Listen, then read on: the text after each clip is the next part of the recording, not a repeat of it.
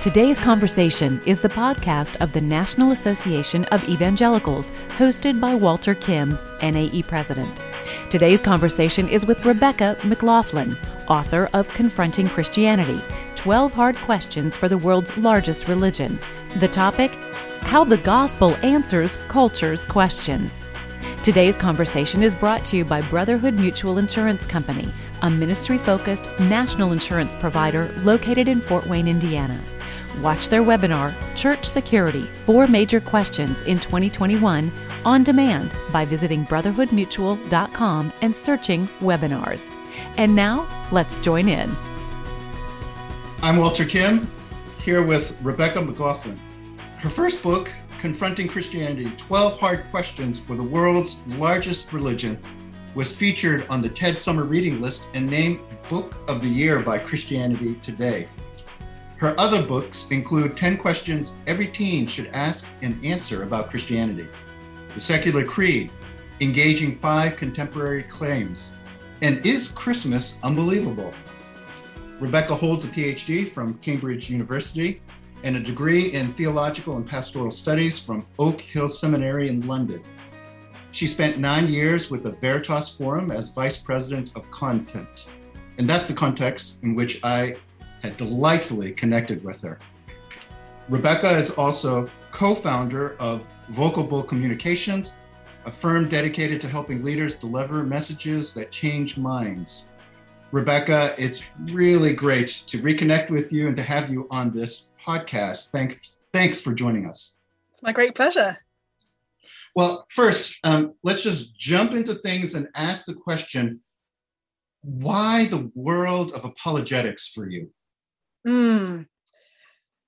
Gosh, I've I've been a Christian for pretty much as long as I can remember, and since I was about nine or ten, I have been having conversations with friends who, who are not Christians. In fact, for all of my educational life, I was very much in the small minority of, of followers of Jesus amongst my peers. And I was used to the fact that my peers were very intelligent, well educated people who had serious and frankly very good questions and objections to the Christian faith.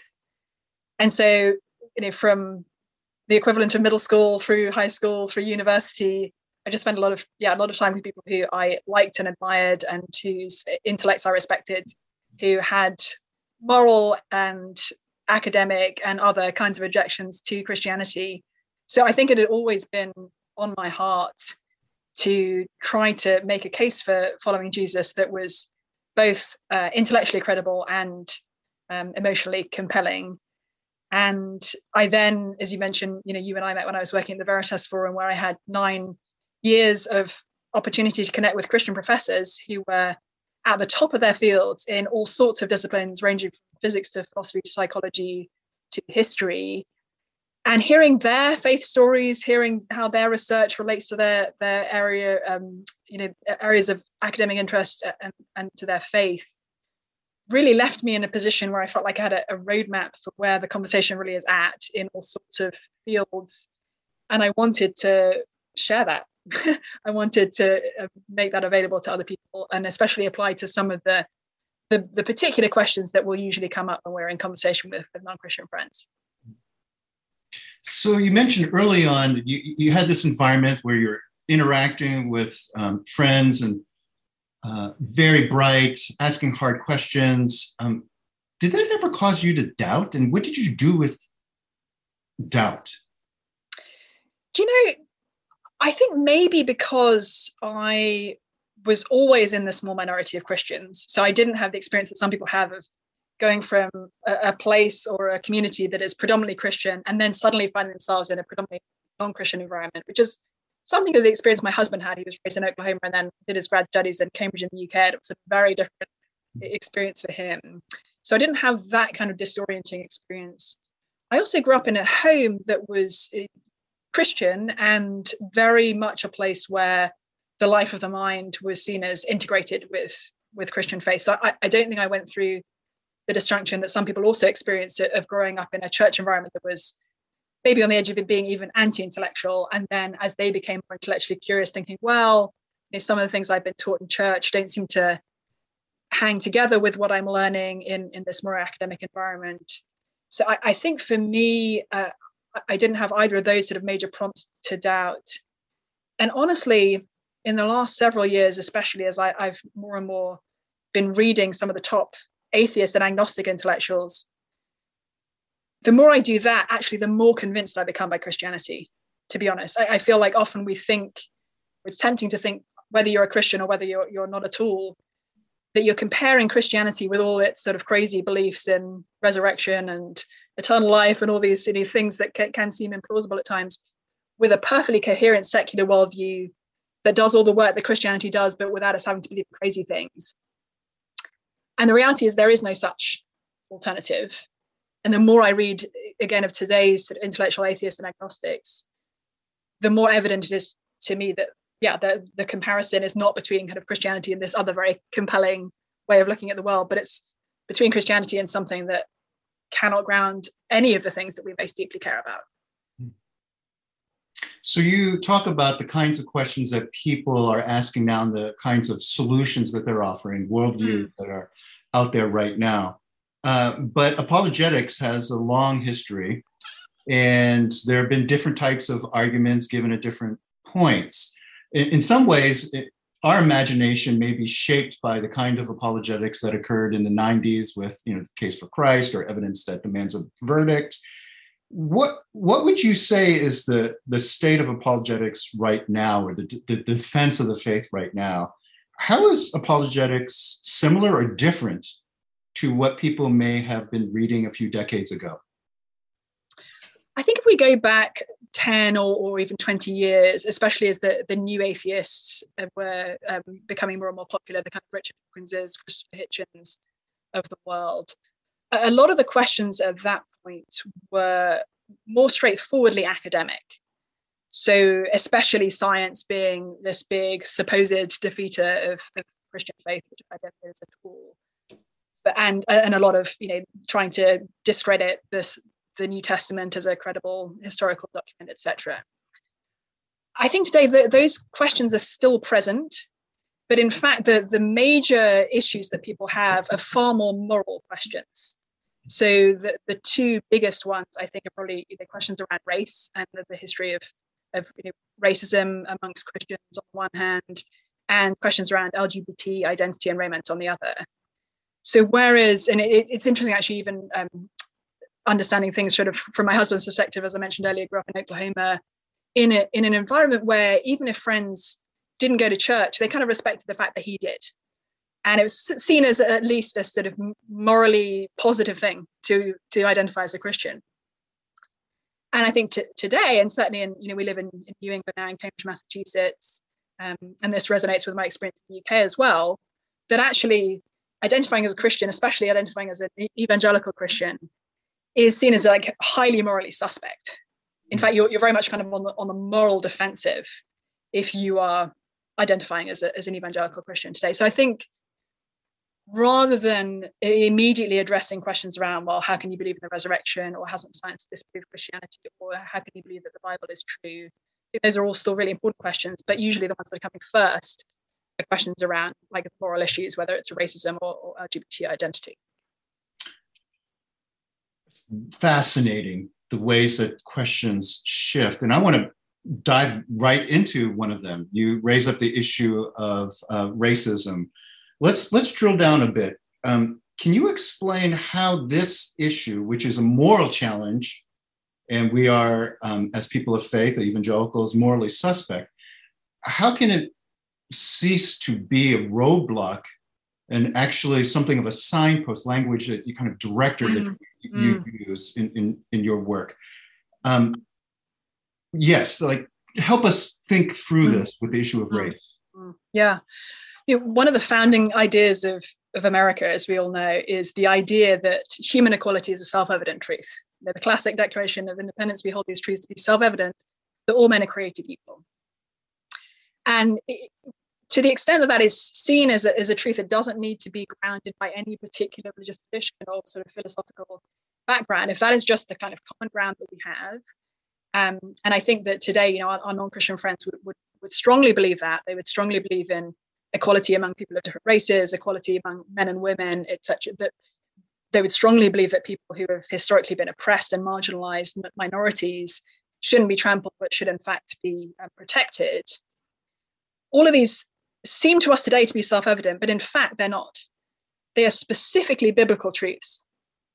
And this is something that it's been interesting for me, something that, that I came to suspect as I read the scriptures and as I looked at his ideas. But increasingly, it's something that actually non Christians are articulating. So I think of um, Israeli historian Yuval Noah Harari, who wrote this global bestseller, Sapiens, A Brief History of Humankind. And he's looking at sort of the history of humanity from a purely non-theistic, um, non-religious perspective. And one of the comments he makes is that you know, Homo, Homo, sapiens have no natural rights, just as chimpanzees, hyenas, and spiders have no natural rights.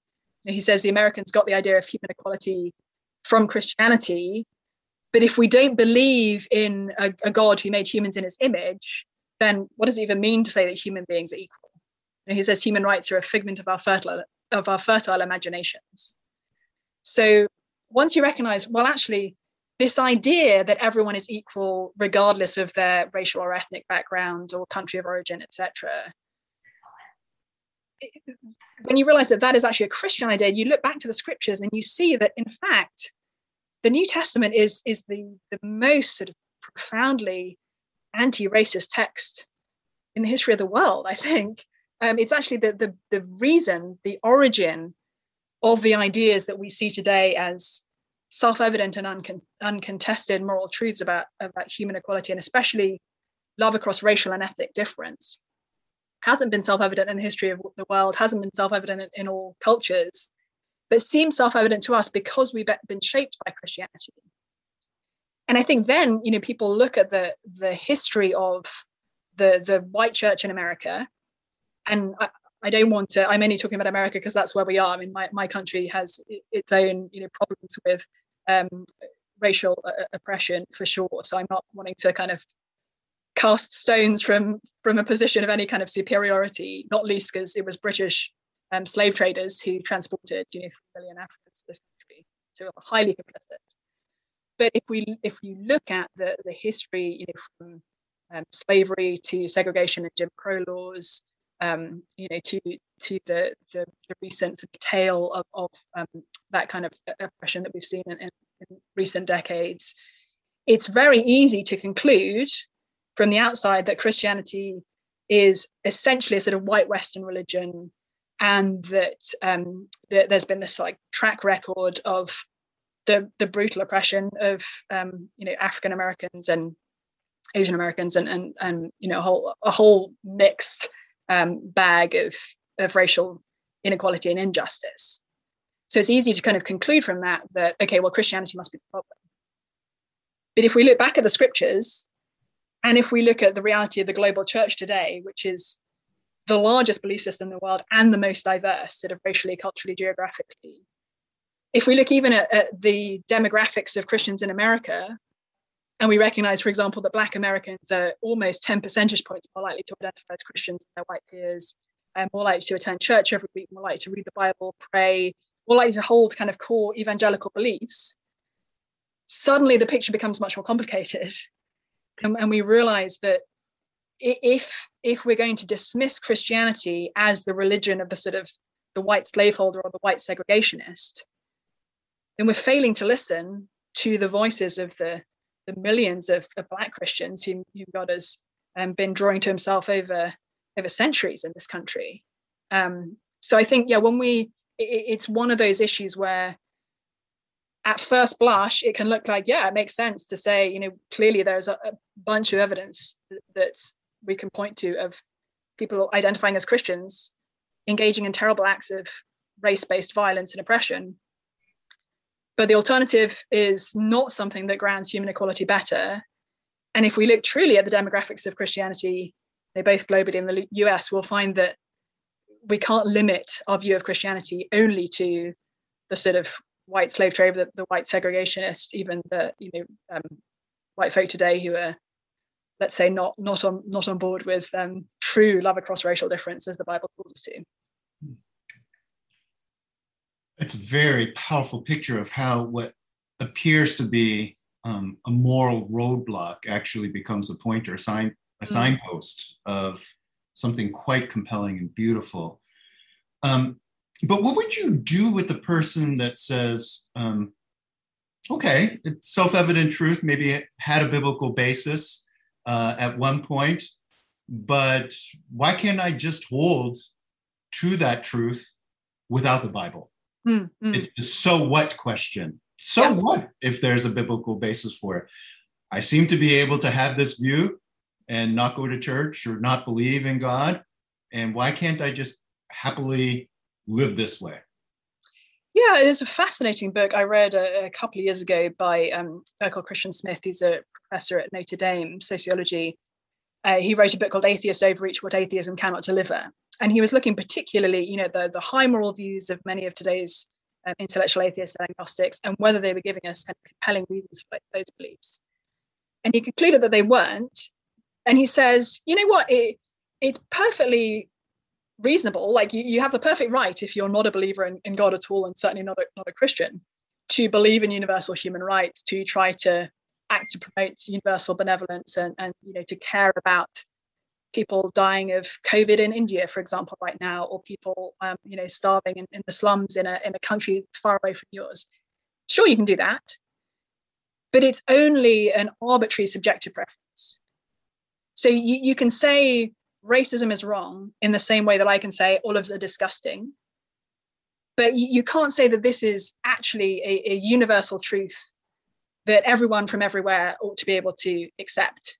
It's really just your preference. And again, I think we can kind of be blinded to the fact that none of this has been seen as self evident in many cultures and, and across history. And it's, it's particularly striking to me, for example, when it comes to um, the equality of men and women, which today most people would say, at least, you know, most people in the West would say, yeah, this is something that we absolutely believe. But if you go back to the first century, the, the world into which Christianity was born in the Greco-Roman Empire, it was it would have been considered almost laughable to say that women were equal to men. And in fact, we saw we see that especially evident in the fact that people would leave out their baby girls to die because boys were more valuable. So there was a disproportionate abandonment of baby girls.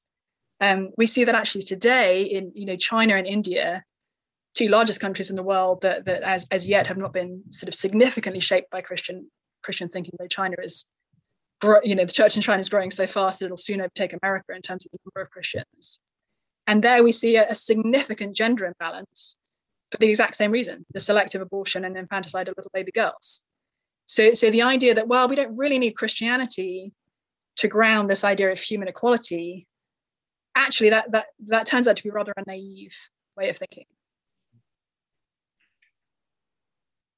Speaking of human equality, this issue of human equality is now being applied in this area of human sexuality in very distinct ways.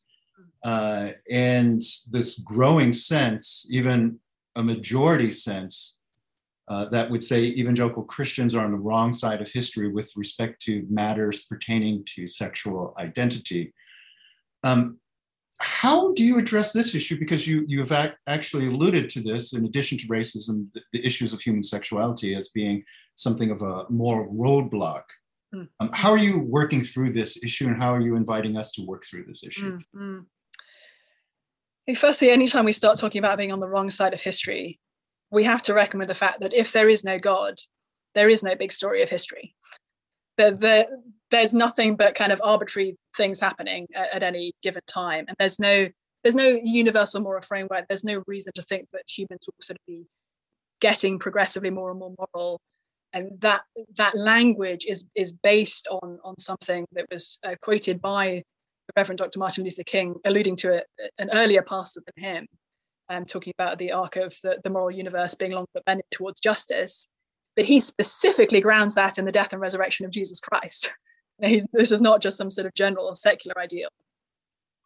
And when it comes to, to sexuality, I think that the mistake that we as evangelical Christians have made has actually been that we have been insufficiently biblical. Now, a lot of people today will say, well, actually, Christians need to start holding less tightly to the Bible when it comes to these issues because you know the Bible's outdated, or people you know in the first century they didn't really understand um, same-sex love and sexual relationships and the sort of potential for that to be a beautiful thing. And so you know today we just need to revise our views um, based on on what we now know. And, I'd want to challenge that for a few reasons. One is to say, actually, in the first century, at least you know outside Jewish communities, um, you know in the, in the broader kind of Greco-Roman Empire, same-sex sexual relationships were perfectly common, especially between men. Uh, it was it was expected like a, a free man. Uh, he wasn't expected to be faithful to to his wife. It was fine for him to sleep with other women. It was actually fine for him to sleep with other men. It was completely common to sexually assault, as we would say in today's terms, or sexually sexually use your male or female slaves. And the question for them at the time wasn't like male or female; it was kind of penetrator or penetrated. And so long as you were the penetrator, everything was fine. Um, so, so I think it's naive for us to think that we're in a world today where um, same-sex sexual relationships are happening in a way that they, they, weren't happening in the first century. I think there's you know much more continuity than we realize. I think we're also um, mistaken to think that the Bible condemns same-sex relationships because I think actually the Bible gives us a vision for same-sex love that is more beautiful than anything that the world has to offer us today. Um, you know, we look at Jesus saying, Greater love has no one than this, than he lay down his life for his friends. We look at Paul talking about his friend Onesimus as his very heart, or saying he was among the Thessalonians like a nursing mother with her children. Um, he, he calls us as Christians to think of ourselves as, you know, one body together, brothers and sisters, comrades in arms, knit together in love, like all this intensely intimate language that is talking about real bonds of affection, but is not sexual. And I think one of the things that, that we have done today, and, and actually I think we've done it in different ways, both inside and outside the church, is that we have collapsed all real intimacy into sexual and romantic relationships. So the way that that's happened, you know, outside the church has been the, the kind of love is love mantra to say, actually I, I, should be able to have a sexual relationship with with somebody regardless of whether they're male or female um, increasingly actually it doesn't have to be exclusive to one person. You know maybe this could, could be a polyamorous situation. I think within the church we've often done it in the sense of saying well for adult christians like marriage is really the place for true like actual real intimacy um, an emotional connection. And anyone who's not married is sort of ooh, you know a little bit on the on the fringes.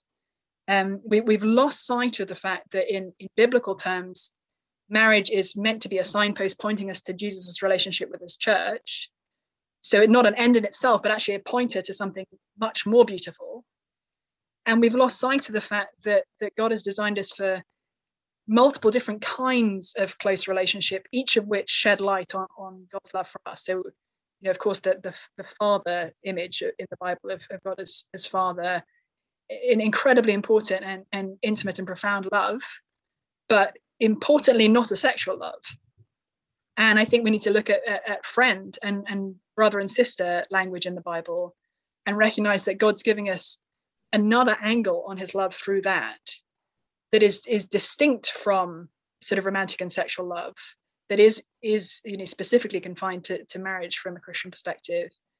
But I think often you know, we've lost that sense of of real love between believers um, outside the, the nuclear family. We've forgotten that in New Testament terms, really the local church is the primary family unit, not just the, the nuclear family. We've lost sight of the fact that marriage isn't the the highest calling and the ultimate um, you know human experience but actually a, a, pointer to something much better and so we've kind of bought into a lot of the ways of thinking um, that our culture has just from a slightly different angle and i think when it comes to, to questions of, of justice we have to recognize from a christian perspective like every believer is called to deny themselves and take up their cross to follow jesus every believer actually is called to deny, specifically deny their, their sexual desires if they're drawing them to anyone other than their spouse if, if they are married. And so it, it's not that people who are, are same-sex attracted are in, you know, a, a, totally special other category of folks who are having to deny their sexual and romantic desires. Actually, that's true of you know you and me as married people. It's true of uh, our single friends. Um, and it's it's all because we believe in a better love. And I think especially for me as someone who, as I mentioned earlier, I've always I've been a Christian as long as I can remember. I've also been attracted to women as long as I can remember. I think if I were not a Christian, it's very likely I'd be married to a woman rather than to a man today.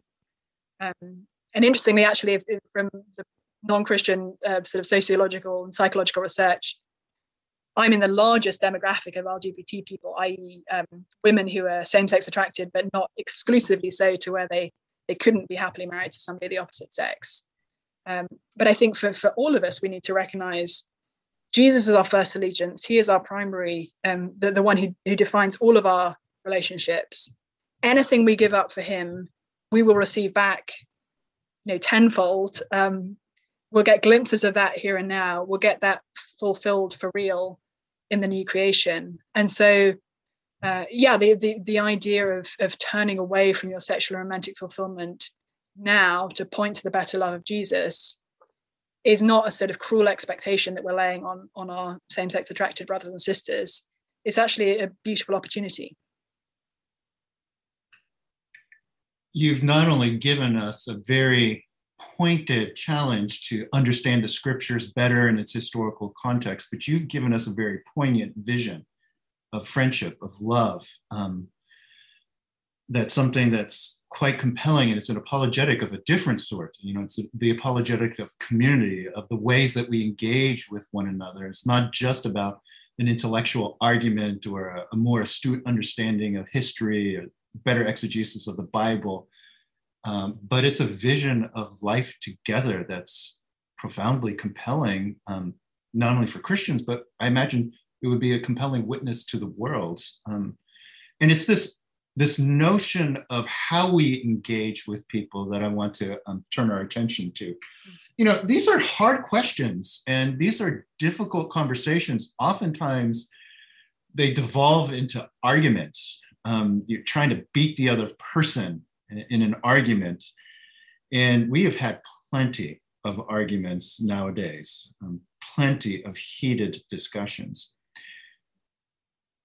How can we approach conversations of faith, conversations where we're seeking to persuade um, with empathy and humility? How do we, how do we go about that? Mm, yeah, yeah and it's it's always hard because we're always at least i speak for myself i'm always fighting with my own ego in these situations.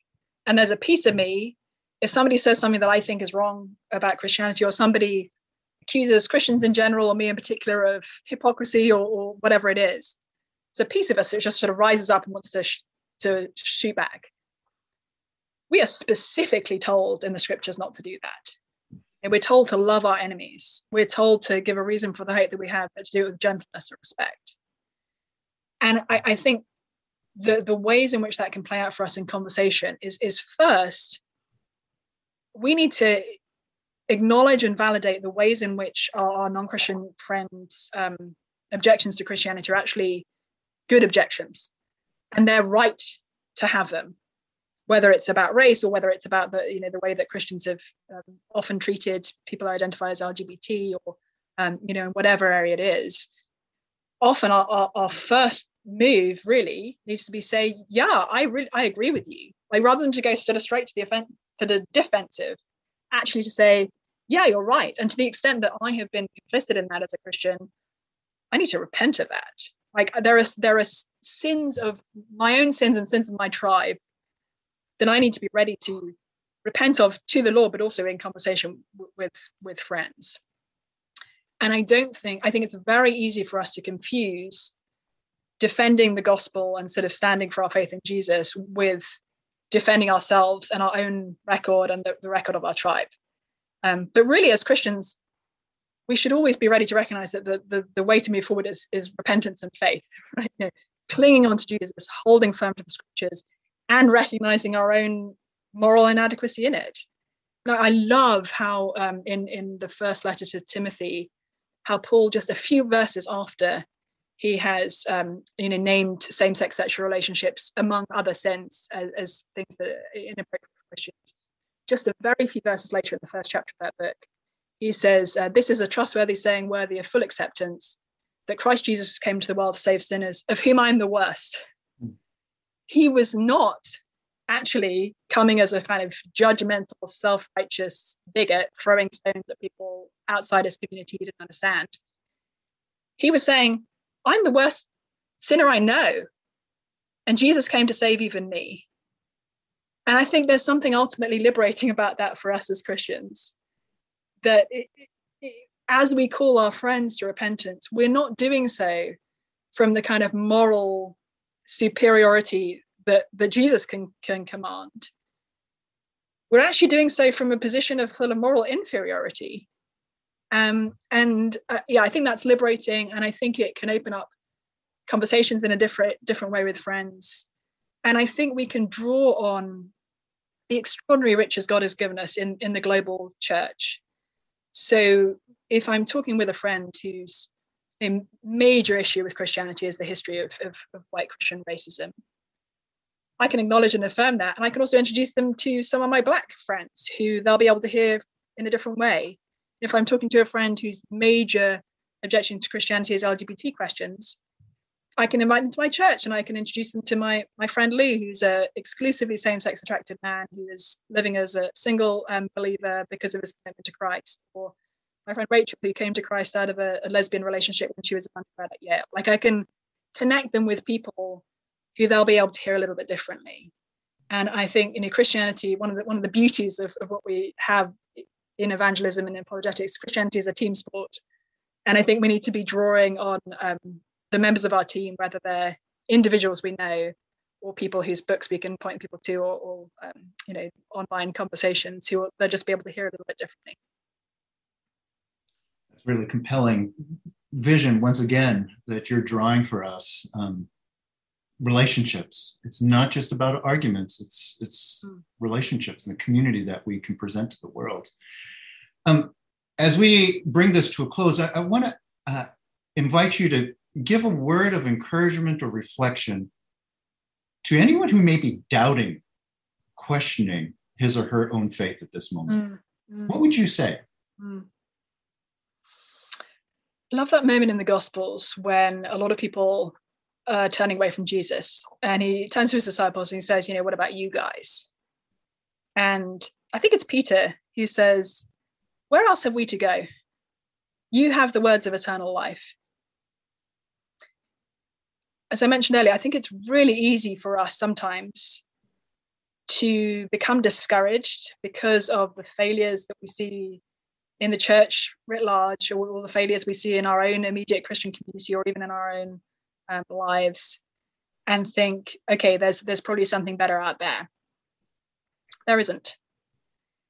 And I find Dietrich Bonhoeffer's work especially compelling because uh, he, he talks about disillusionment being actually the path into real Christian community rather than the the exit from it. He, you know, he says if, you, if you're really lucky, and I'm going to slightly mangle the quote, but it was in German originally, so that's okay. Um, the, the, the beginning of Christian community, if, if you're lucky, is to feel a profound sense of dis- disillusionment with Christians in general.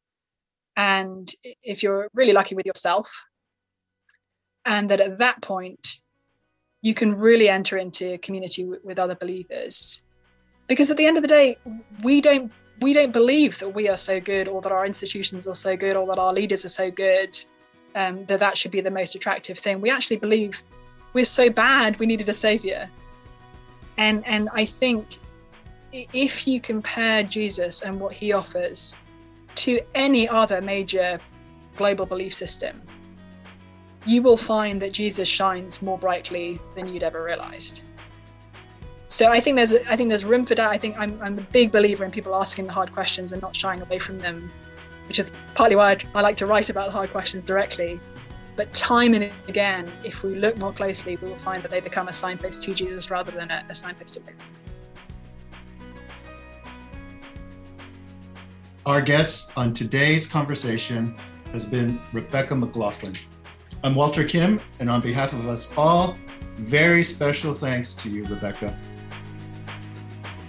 The National Association of Evangelicals is where we use influence for good. Today's conversation is one of many ways we connect and represent evangelical Christians in the United States. To discover more NAE topics and resources for you and your church, please follow along on Twitter at NA Evangelicals or on our Facebook page for the National Association of Evangelicals. And sign up for our email list when you visit our website at nae.net.